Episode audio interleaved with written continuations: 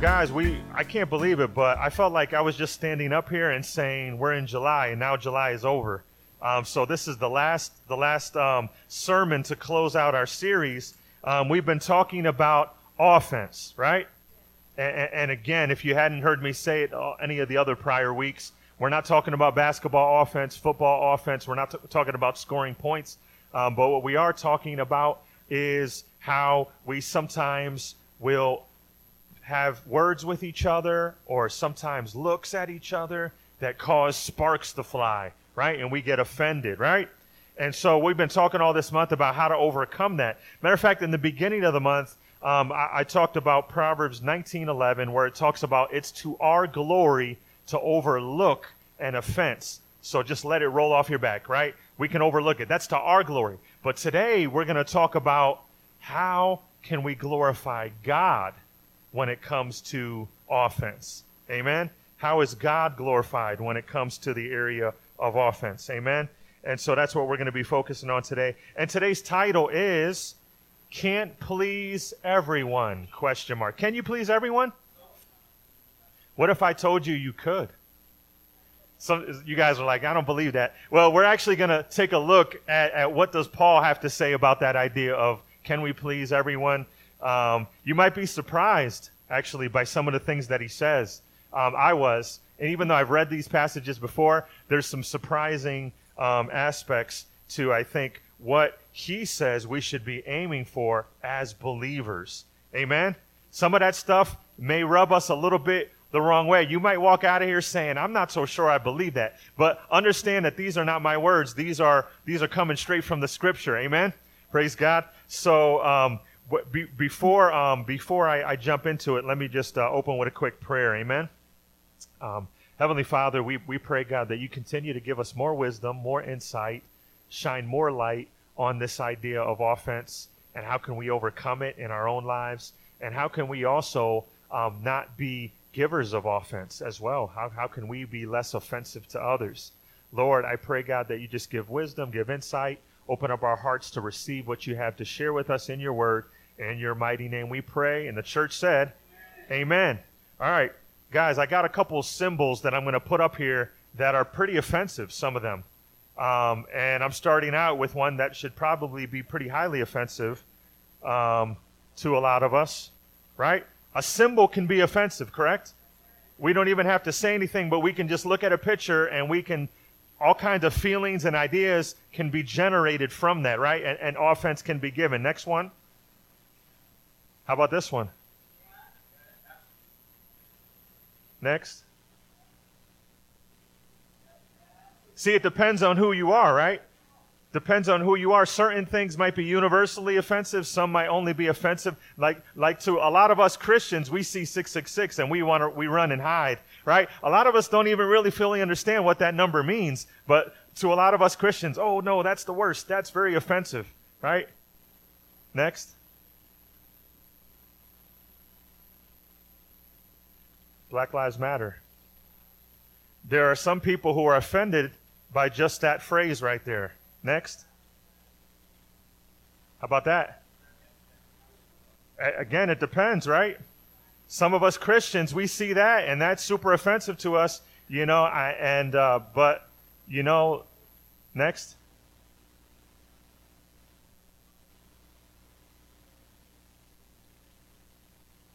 Fifty, sixty years ago, this was illegal in a lot of states. It's hard, it's hard for me to even fathom that because I, I didn't grow up in that era, but to understand that it would be legal for these two to be married 50, 60 years ago in a lot of our states. Think about that for a minute. Think about that. Next. Steak. Now, some of you are like, what does that have to do? Hey, there might be some people that are highly offended when they see a piece of steak because they're thinking about the poor cows and all this and that, right? I, I, got another one. Yeah, I'm hungry.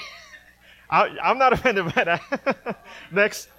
uh, as you can tell, Ten Commandments has been removed from different places because it's been considered offensive. How about this next one? The very cross of Jesus Christ, the symbol of our faith, the symbol of our hope, to many, it's a symbol of offense. There are so many things nowadays that can cause offense, correct? So many thoughts, so many words, what you believe, what you don't believe, what political affiliation you have.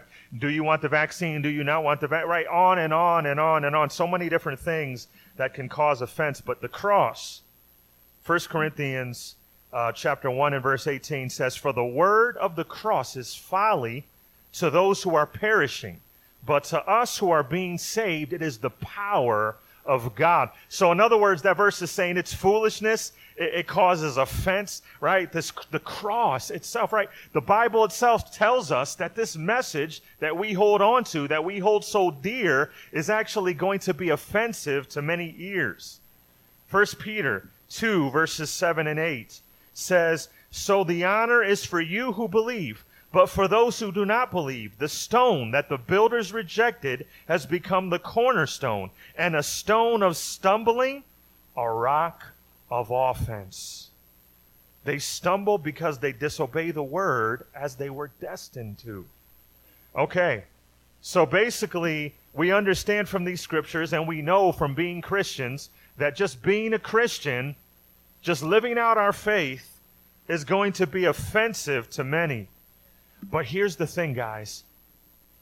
Though the, though the message of the cross is offensive in, its, in and of itself, we, I really want us to grab this today.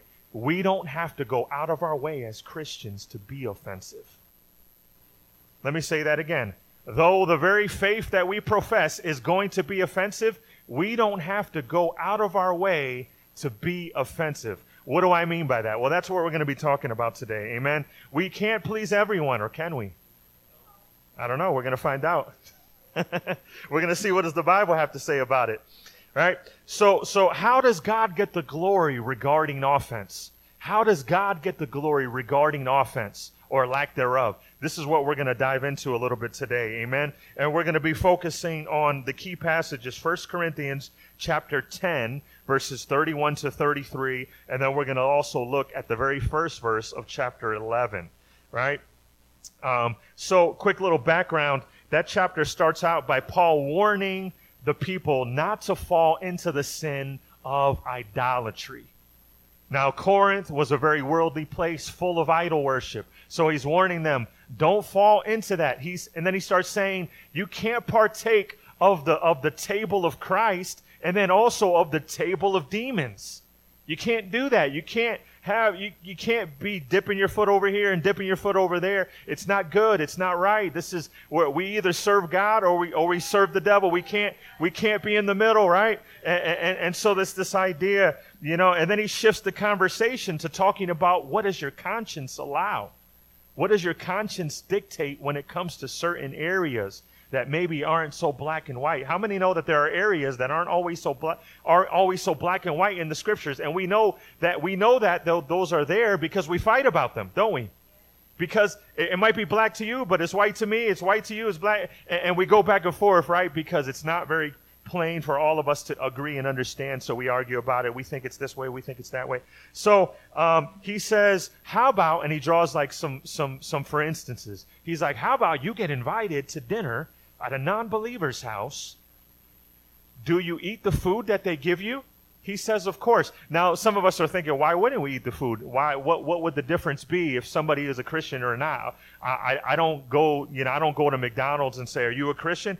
No, okay, I can't eat here. No, that wasn't what he was talking about. He was saying when you have meat at an unbeliever's house in Corinth, that meat could have very well have been offered to idols. So he's saying, should I ask them? And say, hey, by the way, was that meat offered to idols? he says, don't even do that. He says, eat it and pray for it, bless it, and know that the earth is the Lord's and the fullness thereof. And we don't have to nitpick and we don't have to worry about all these little things. Am I right? Am I wrong? He, if, if somebody invites you over to their house, eat with a good conscience, pray over it, bless it. Don't worry about this or that, and don't worry. We get so legalistic as Christians, and so even though Paul, even though Paul is saying, look, don't drink from the cup of demons, but at the same time, don't be thinking there's a demon around every corner, right? It's kind of a little bit like what he's saying, right? and, I, and he, but then it gets more complicated. Then he says, but if you're at that dinner and then somebody nudges you and says, hey, that meat was offered to idols. now what do you do? Now you know that it was offered to idols. Should you eat? Should you not eat? And here's what Paul says Paul says, don't eat it. Not just because it was offered to idols, he says, don't eat it for the person's conscience who told you it was offered to idols. Understand what's happening here? He's saying you're free to eat that meat because it belonged to God before it, but before it was offered to any idol. And you pray blessing over it, you're free to eat it. But if somebody is concerned that you eat it because of where it came from, in order not to offend them, don't eat it. Right? Now it's complicated sometimes, right? Like, what do we do in these kind? How do we please everyone? I don't want to offend the host, and I don't want to offend the guy who just told me that meat was offered to idols. What should I do? But but here's kind of what Paul is stirring up. And there's no way I can tackle all of this because this really can go a lot of different ways. And, and I'm not going to be able to really cover this whole big topic. It's controversial, as you can see. But what I do hope to, to really kind of focus on is the bigger picture and how do we deal with offense and how should we not be attempting to offend people on situations where there's really no reason for us to cause offense. Amen? Does that make sense? You're like, no. Some of you are like, no, not yet. That's okay. It, hopefully it will by the end. Amen. Could you stand with me for a moment? We'll just read these opening verses. Again, this is a challenging topic, but I hope to bring just some clarity on a couple points of it. Amen? And, and, we're going to be reading 1 Corinthians chapter 10, verses 31 to 33, and then the first verse of chapter 11. Amen? And it would help if I opened my own Bible. Here we go. Okay. All right. So it says, So whether you eat or drink or whatever you do, say whatever you do, do all to the glory of God. Amen. That right there is supposed to be a freeing verse, but we get caught up in the details, right? We're like, but I don't know. Can I? Should I not? Should I? Uh, verse 32 give, listen to what this says give no offense to the Jews or to the Greeks or to the church of God. Now, how in the world is that possible? Think about that for a minute just as I try to please every. What did Paul say there? Just as I try to please everyone? That sounds a little spineless, right? Isn't this what we think when we hear that kind of a thing? We think, no, I'm, that's not, I'm not supposed to please everyone. I got to do what's right. But what is Paul saying here? This is interesting. I want you to, well, it, it says, just as I try to please everyone, in everything I do. Not just some things, not just some people, but everyone in everything I do, not seeking, here's the key, not seeking my own advantage, but that of many, that they may be saved. Now, this next verse I had to include it. Be imitators of me as I am of Christ. Man, this blew me away, especially that last verse. You guys can be seated. And we're going to try to jump into this a little bit today. You guys ready? Put on your seatbelts. No, I'm about to offend some folks. No, I'm just kidding. no, no, but um, that's not my goal. and it shouldn't be after what I just read, right? He says, don't cause any offense, even in the house of God, right? So, but, but here's what it says. Um, and here's what I want us to focus on. He says, whatever we do, do it to the glory of God. Amen? So, how can God be glorified around this, this situation of offense or giving offense or not giving offense? I, I want to point out four things that I find in this passage. Four things that I think when we strive to aim in these directions, it will help us to glorify God. Amen? How many of us want to glorify God? Right? That, that's what we want to do, right? That's our goal. That's our purpose. This is why we were created, to bring glory to our Creator. Amen? And so here is a very challenging way that we can bring him more glory. Are you ready? Are you ready? Amen. All right, here's the first one God is glorified when we are looking for ways to love and not offend. God is glorified when we are looking for ways to love and not for ways to offend. verse 32, you know, let's read that, that verse again. It says, Give no offense to the Jews or to the Greeks or to the church of God. Now, is it possible to do that? Think about it. The Jews were very offended because when now they're preaching Christ as the Son of God, and that's blasphemy to them. That was very offensive to them. The Greeks believed in many gods, and, and the Christians are saying there is one God, right? This is offensive, right? And then the Church of God, right? Trying to figure out the differences, right? They're they're in Corinth, which is not a Jewish city but you have some Jews here and you have some non Jews and Gentiles, and some of their customs and their beliefs are different. Matter of fact, look around you. Do we see different cultures? And, when you have different cultures, you have different customs, correct? Right? What, what, what might be normal um, in a Puerto Rican household might be offensive, right, in a non Puerto Rican household, and vice versa, right? There's certain things that we do that we are taught this is what we do, this is what we believe. But in another culture, they may say, why, do you, why are you doing that? That's offensive to me, right?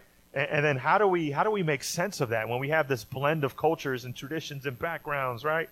And, and, and it's not so easy, right? But he's saying in verse 32, give no offense. I don't think that Paul is saying that, that it is really humanly possible to never give any offense in any kind of situation.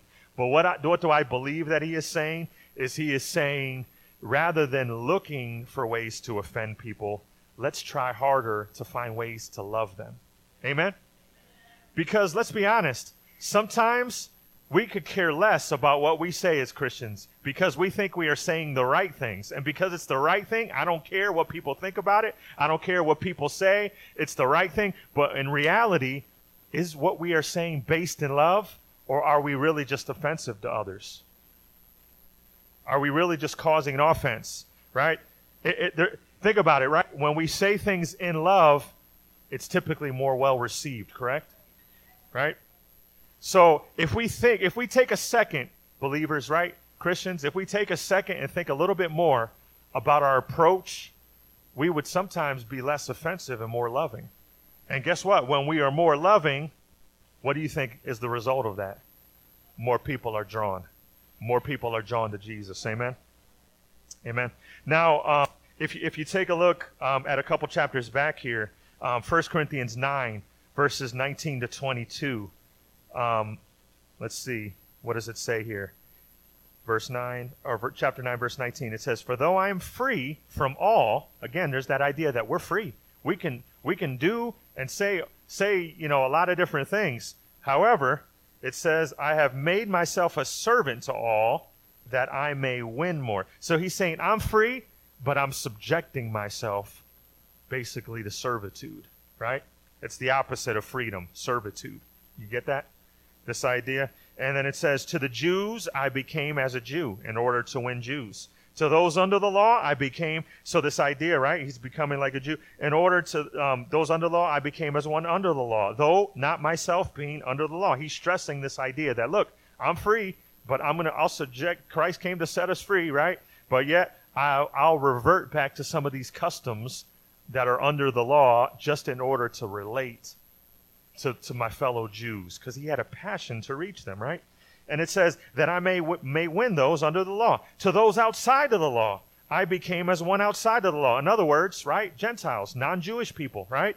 And it says, um, not being outside of the law of God, but under the law of Christ, that I might win those outside to the law of the law. To the weak I became weak, that I might win the weak. And I have become all things to all people, that by all means I might save some. Amen. Get that? Paul is like, I will do whatever I got to do. I will blend into the situation, you know. And, and, and notice, he says very specific things here. He doesn't say, I will sin like the sinners. No, he didn't say that, right? He didn't say, I will break you know, God's commandments. No, he didn't say that. But what did he say? He said, I will adapt certain customs and certain ways and certain mannerisms, right? Like, for example, you know, um, when we're in church, we sometimes get a little churchy. Let's be honest, right? We like to use church words, right? And so when we go out into the street and we're talking to somebody about Christ who's never been in the church, You can't say justification. You can't say sanctification. Are those words bad? Are they wrong? No, they're right. They're correct. We understand them. But guess what? That's not the language of the street.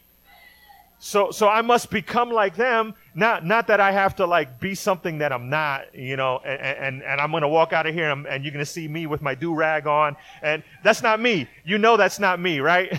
Uh, but, but, but understand, right, that I, I can, I can adjust how I relate to somebody, right? I can change my mannerisms a little bit, right? So that this person is not like, who is this white guy coming at me? You know, he is not from here. you know, he doesn't know me. He doesn't care about me. He doesn't understand me, right? So I have to let them know, hey, I was born here. Well, not really, but I lived here all of my life. I lived here all of my life, so I understand Bridgeport. I'm passionate about Bridgeport. I love Bridgeport. And so I have to let that come across in how I speak to people who are from Bridgeport. Does that make sense?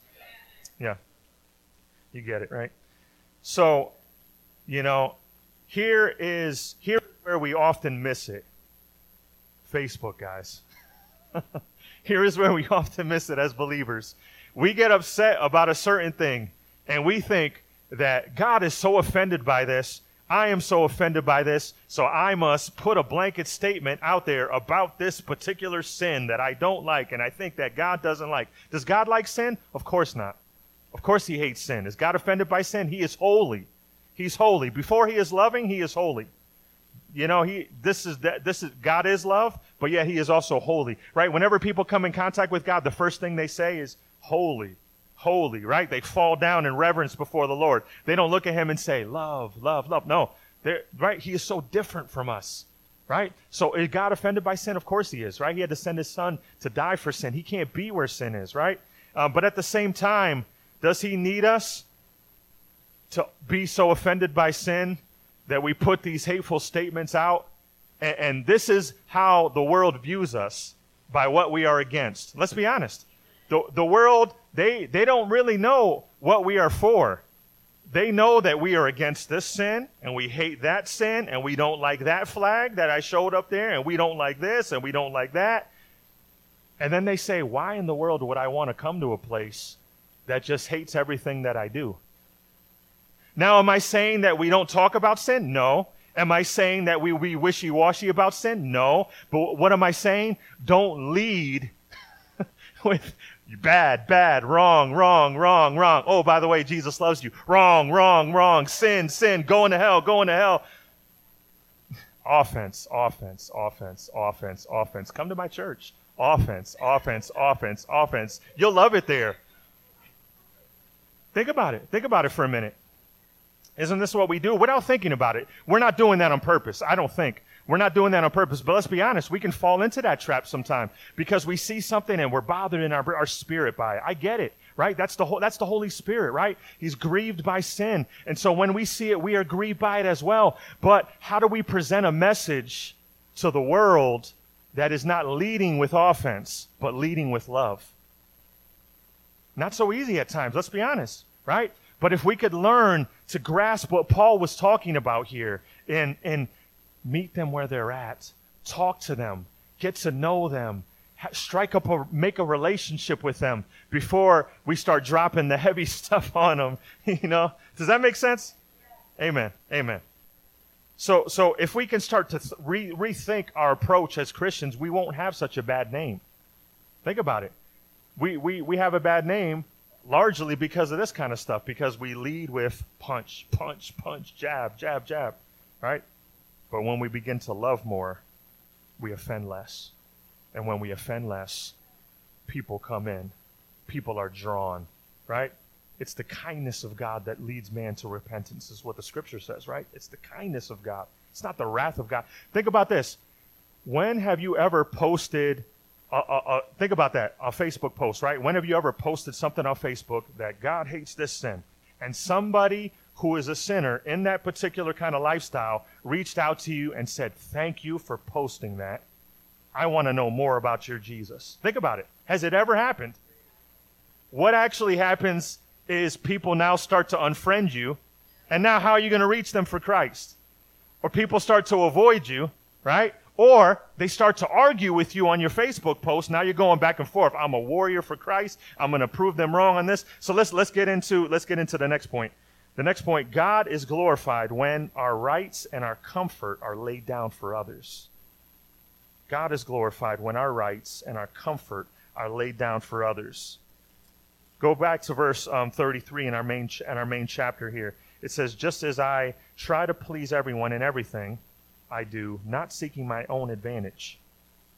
Not seeking my own advantage. Right? Think about that for the minute for a minute. And earlier in the chapter, Paul kept stressing this idea that I'm free. I'm free. I have the ability to do these things. However, I'm laying down that right. I'm laying down that comfort. Why? For the sake of others, for the sake of those that don't know better, for the sake of those who are not saved yet and haven't gotten to the place where I am, for the sake of those who haven't had their hearts enlightened and this Holy Spirit hasn't regenerated them to a place of understanding. You know that we were all once in a place where we did not understand spiritual things, correct? Right? We were on the other end of that. Think about, go back, rewind in time. Think back to the time when we were the ones being preached to and think of see sometimes we've been saved for so long that we forget what it feels like to be on the other side right? And, and, and, so he's like for the sake of those that don't know better for the sake of those who haven't received jesus. See we're no better than they are except for the holy spirit came and regenerated us and we received the free gift of salvation. We didn't work to earn it. We didn't do anything good to deserve it. Come on somebody. That's the gospel. That's the gospel. Amen? Amen so um, he's saying, I, I would rather lay down my rights and my comfort for the sake of others. For the sake of others. He's not saying that I want to be spineless. He's not saying that I don't want to stand up for what is true. He's not saying that I don't want to speak against what is wrong. But what is he saying? He's saying, I don't have to fight in every situation. I don't have to prove that I'm right in every situation. But I would rather be in a circle where I can at least impact you in some kind of a way rather than try to be the right one and push you away. Amen? Sometimes we get so concerned about being right that we're just pushing the world away. And then we wonder, how, it's been a long time since I led somebody to Christ. Think about it. If it's been a, if it's been a while, we have to start rethinking how are we projecting? how are we projecting ourselves? Amen? You guys getting some of this? This is this is this is this is kind of tough, right? But this is stuff that I think we need to be reminded of at times, right? That we just we get so churchy sometimes that we kind of get into these routines that we don't realize are self-destructive and we're hurting the cause of Christ. We think we're building it, but we're actually hurting it. We don't realize it. And again, we're not doing it on purpose. I don't think anybody says, I'm going to hurt the cause of Christ today, but yet I love him. We don't do that, right? But we do it unwittingly, unknowingly. So that's why this is so key. These couple verses, I believe, are so crucial, especially in this time, amen, that we're in. Praise God. So I don't know if you anybody out there watch classic Star Trek movies. Anybody ever? I, I didn't think I would see a lot of hands, but okay, there we go. I'm gonna have a few people on my amen corner. All right, you guys remember this powerful scene where Spock, he was the one with the pointy ears, if you, in case you're not too familiar with uh, Star Trek, right? And, and, the Wrath of Khan, right? Where th- this guy, he's like destroyed their ship basically, and um, Spock has to go into this radioactive chamber.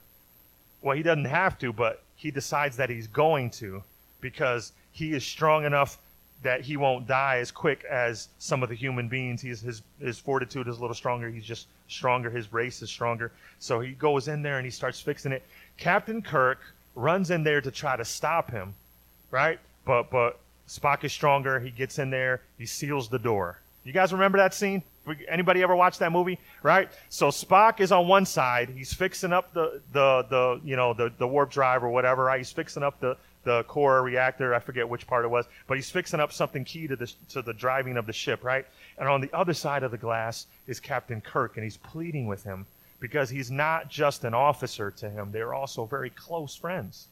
So he's pleading with his friend, "Get out of there! You don't have to do this."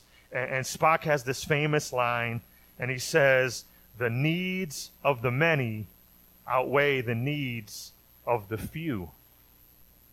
And, and then Kirk looks at him and says, or the one. Because it's just one. He's just one man laying down his life. And, and of course, you can see some biblical, you know, like correlation there, right? This idea of one person laying down their life.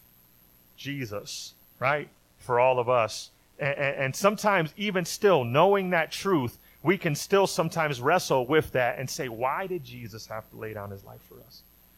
And, and just like Kirk was wrestling with this idea of why does Spock have to lay down his life, even though he, though he knew that he would not be able to do what Spock did, just as we know that we could never do and what Jesus was able to do for us. Amen?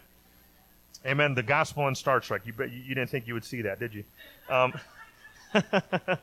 amen. But, but this idea, you know, um, tur- turn now to 1 Corinthians um, chapter 10, verse 24. And it says, Let no one seek his own good, but the good of his neighbor. Let's be honest. Many times that's not the case. We're thinking about our own comfort. We're thinking about our own needs. We're thinking about, we get upset at our neighbors, right? Because they did something we didn't like, right? We're just thinking about our own comfort most of the time. Let's be honest. As Americans, we are very selfish. Let's be honest about it, right? My comfort, my needs, me first, putting me, I'm going to do me, I'm going to do my goals, right? The, but, but the gospel is, is countercultural to that. And it says, no, we are to put others before us. We are to put others before us. And this is what Paul is saying. I have the right to eat whatever I want to eat, to drink whatever I want to drink. Nobody can tell me what to do, but I'm deciding not to do this or not to do that just because I would rather reach some than offend some. Amen. Amen. I would rather love some than offend them. I would rather be uncomfortable so that they could be comfortable. How many times do people walk in the church and they feel uncomfortable because of what, things that we say or things that we do? That, by the way, you know, you, you don't see me wearing ties up here. Not that I, not that I think there's anything wrong with wearing a tie, but I made that decision very consciously that I'm not going to be the re that I'm not going to let a little thing around my neck be a reason for somebody to not come to church because they say I don't have a tie, so I'm not welcome in that church, or I don't look like him, so I therefore I don't fit in. Amen. Right? Little things we don't always realize, but it can make an impact on people. Right? You guys getting me? Say amen. Say amen. All right. You still with me? Okay. So number three. Number three. Um, God is glorified when our goal is to lead people to Jesus rather than win arguments. Amen. Let me say that again. Our goal is uh, our goal is to lead people to Jesus, not win arguments. Look at the second um, part of verse 33. What does it say? That they may be saved. That they may be saved. How many people have you gotten saved through arguments?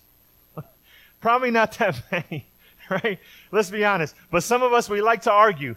And you know what? Sometimes there's a place for that because Paul did that at times. It says that he would reason and he would, he would, you know, he would have these debates and things, but he didn't do it for the sake of just being argumentative. Um, but there were people that wanted to approach him on topics, and so then he would go back and forth with them. Same thing with Jesus, right? Jesus would sometimes, but he wouldn't look for them, right? Think about that. Did Jesus walk into a temple and be like, I'm here, what's up? No. He would just do what he did, and then they would come after him. They would put him in a corner. They would ask him a tough question, and then he would answer it. Right? But he wasn't looking for a fight. But when came to, if, if it came to him, sometimes he would just ignore them. Sometimes he would change the subject. Sometimes he would ask them a question. But then sometimes he let them have it. Some of us are good at letting people have it, but we need to be a little bit better about I don't need to win. I don't need to win this argument. Sometimes we just need to let it go. Amen. Sometimes we need to know when to know when to hold them, know when to fold them, right? right? Our goal is to lead people, not win arguments. Because we can fight so hard to be right, okay, good. Point for me. I won the argument, but now I'm never going to see that guy again because he's frustrated as anything dealing with me. I shut him down so hard with the truth of Christ. I showed him the love of Jesus. I shut him down. And, and, and, now when I try to call him, he doesn't answer my phone calls. And now when I send him text messages, he doesn't respond. Oh, I won, all right, but I won the wrong battle. Amen. Let's think about it. Let's think about it. Let's think about it. Amen. Our goal is to lead people to Jesus, not win arguments. Amen. Luke 19, verse 10 says, For the Son of Man came to seek and save the lost. He came looking for the lost ones. Looking for the lost ones. Amen. We too are, are, should be looking for the lost ones, not looking to beat them up, but looking to bring them to Jesus. Because guess what? They're already beat up. They're already beat up. They're already hurting. They're already abused by this life and by this world. They're abused by the enemy. They don't need us to beat up on them as well. We, they, they need us to bring them to the healer who will comfort them and love on them. Amen? Amen. And then, of course, Jesus does what he does, and he knows how to do what he does. We don't have to be the one in charge of making sure that they stop sinning in all these different ways. Guess what? The Holy Spirit that's the Holy Spirit's job. Does that mean you never point it out? No, that's not what I'm saying. But I'm saying that's not our primary job. Our primary job is bring them to Jesus, let the Holy Spirit do, do what He does, and then we come alongside and we disciple and we help along the way. But it's not our job to make them something that we can't do it. It's impossible. Amen. You will just end up frustrated and mad. Amen. How many of us have gotten frustrated and mad? Let's be honest. All of us, myself included. Because I'm trying to do something that it wasn't really my job to do. Amen. All right. God is glorified when we look like Jesus. God is glorified when we look like Jesus. This is why I included that last verse, um, 1 Corinthians chapter 11, verse 1. Be imitators of me as I am of Christ. So many times we take that verse out of context. But in my Bible, I don't know if your Bible looks like mine, there's a space between that verse and the next paragraph.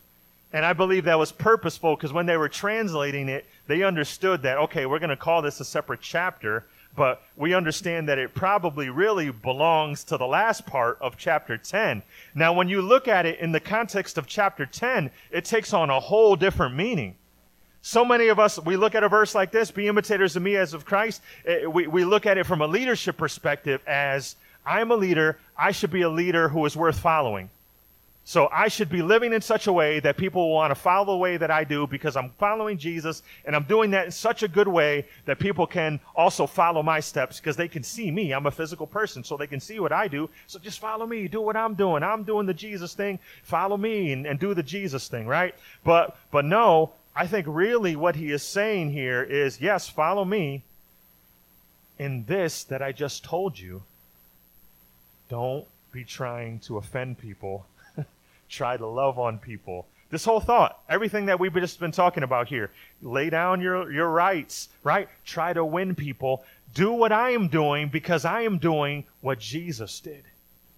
Doesn't that give it a whole nice emphasis. Doesn't that really put a nice stamp on these last couple verses? It's not just, oh, these are good, lofty ideals from Paul. Oh, let's try not to offend people. Oh, yeah, it sounds really great. Oh, let's try to please everybody. Let's just win everybody for Jesus. Sounds really lofty. Sounds really high. And then Paul ends it with, by the way, do what I'm doing because this is what Jesus did. Think about that for a minute. Do what I'm doing because I'm trying to do what Jesus did. And I know some of us are thinking, but wait a minute, wasn't Jesus offensive? Let's take a look at these points again in light of Jesus. But let me read a couple verses first. Matthew 11, 28 and 29. Jesus said of himself, Come to me, all you who labor and are heavy laden. I will give you rest. Does that sound offensive in any kind of way? Does that sound like a welcome invitation? Take my yoke upon you and learn from me. For I am gentle and lowly of heart. Read that again. Take my yoke upon you and learn from me, for I am gentle and lowly of heart. So, what is that saying? Come to me. But when you come to me, learn to be like me. And how am I? I am gentle and lowly in heart. Think about that for a minute. And you will find rest for your souls. Look at this next verse Luke chapter 7, verse 34. The Son of Man has come eating and drinking, and you say, Look at him, a glutton and a drunkard, a friend of tax collectors and sinners. See, who was offended there? The religious leaders. Because they said, He is becoming like the sinners. He is hanging out with them. He is being too friendly with them. You know? And by the way, he wasn't a drunkard, but they were, or a glutton, because those are sins, right? And we know that Christ didn't sin, but they're accusing him of that just because he's in the presence of people who might be doing those things. And, and, and so, but what was Jesus doing? Just what Paul said I become all things to all men in order that I might win some. And yes, so can you can you do can you do that without offending? Apparently not in this case because the, the, the church folks got offended. And who ends up getting more offended? The Jews, the Greeks, uh, or the church? Back in those days it was the Jews, but today it's the church. We're more offended than anybody else. And we get upset when we see the world offended by us. Meanwhile, we're offended by so many things that they do, right? Think about it for a minute. So, can we learn to be more like Jesus? The gospel is offensive, but if we don't go out of but but we don't have to go out of our way to be offensive. Amen. That's I, I really hope we get that today, right? The gospel message is offensive in and of itself, but we don't have to go out of our way to step on people. Step right? Can we please everyone? No. Can we avoid offending everyone? No. But how can we get how can we give God glory in these things? Let's consider Jesus in these prior points. The first was God is glorified when we are looking for ways to love and not offend. Jesus was known more for his love than he was for offending people. Is that correct?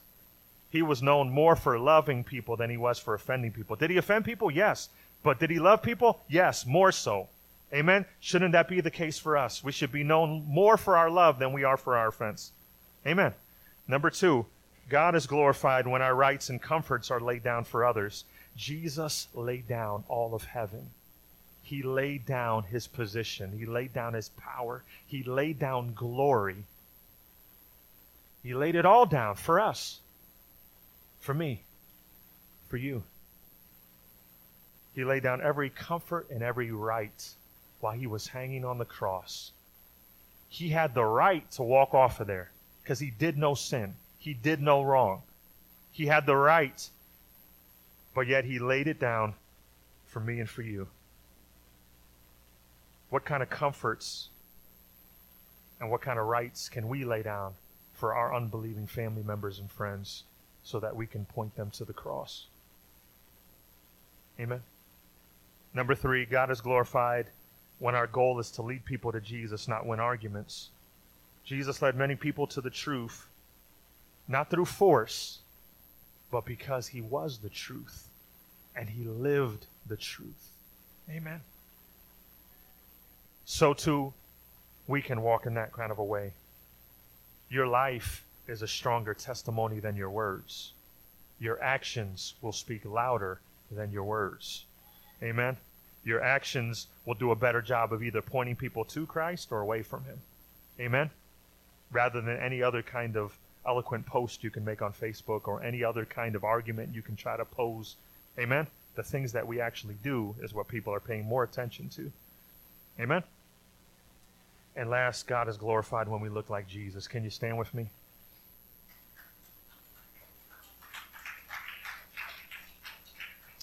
Heavenly Father, help us to look more like your Son. Lord, we, we don't get it right all the time, but we want to get it right. Lord, we want to stand against unrighteousness. We want to stand against injustice. We want to stand for the truth.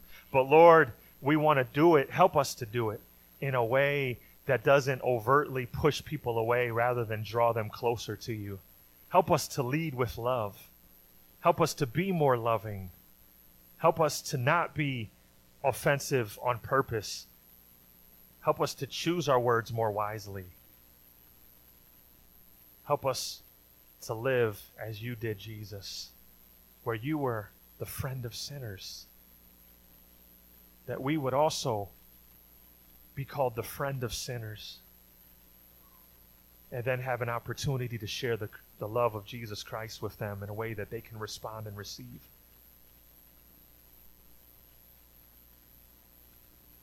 Lord, your, your word is like a hammer. Help us to not be the hammer. Your word is the hammer. Help us to be the hand that extends to those in need.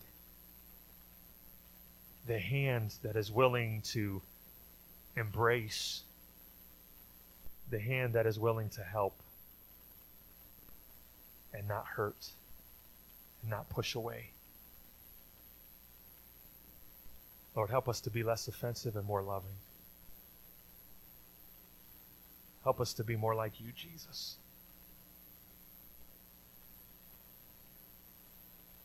In Jesus' name. And the church said, Amen. Amen.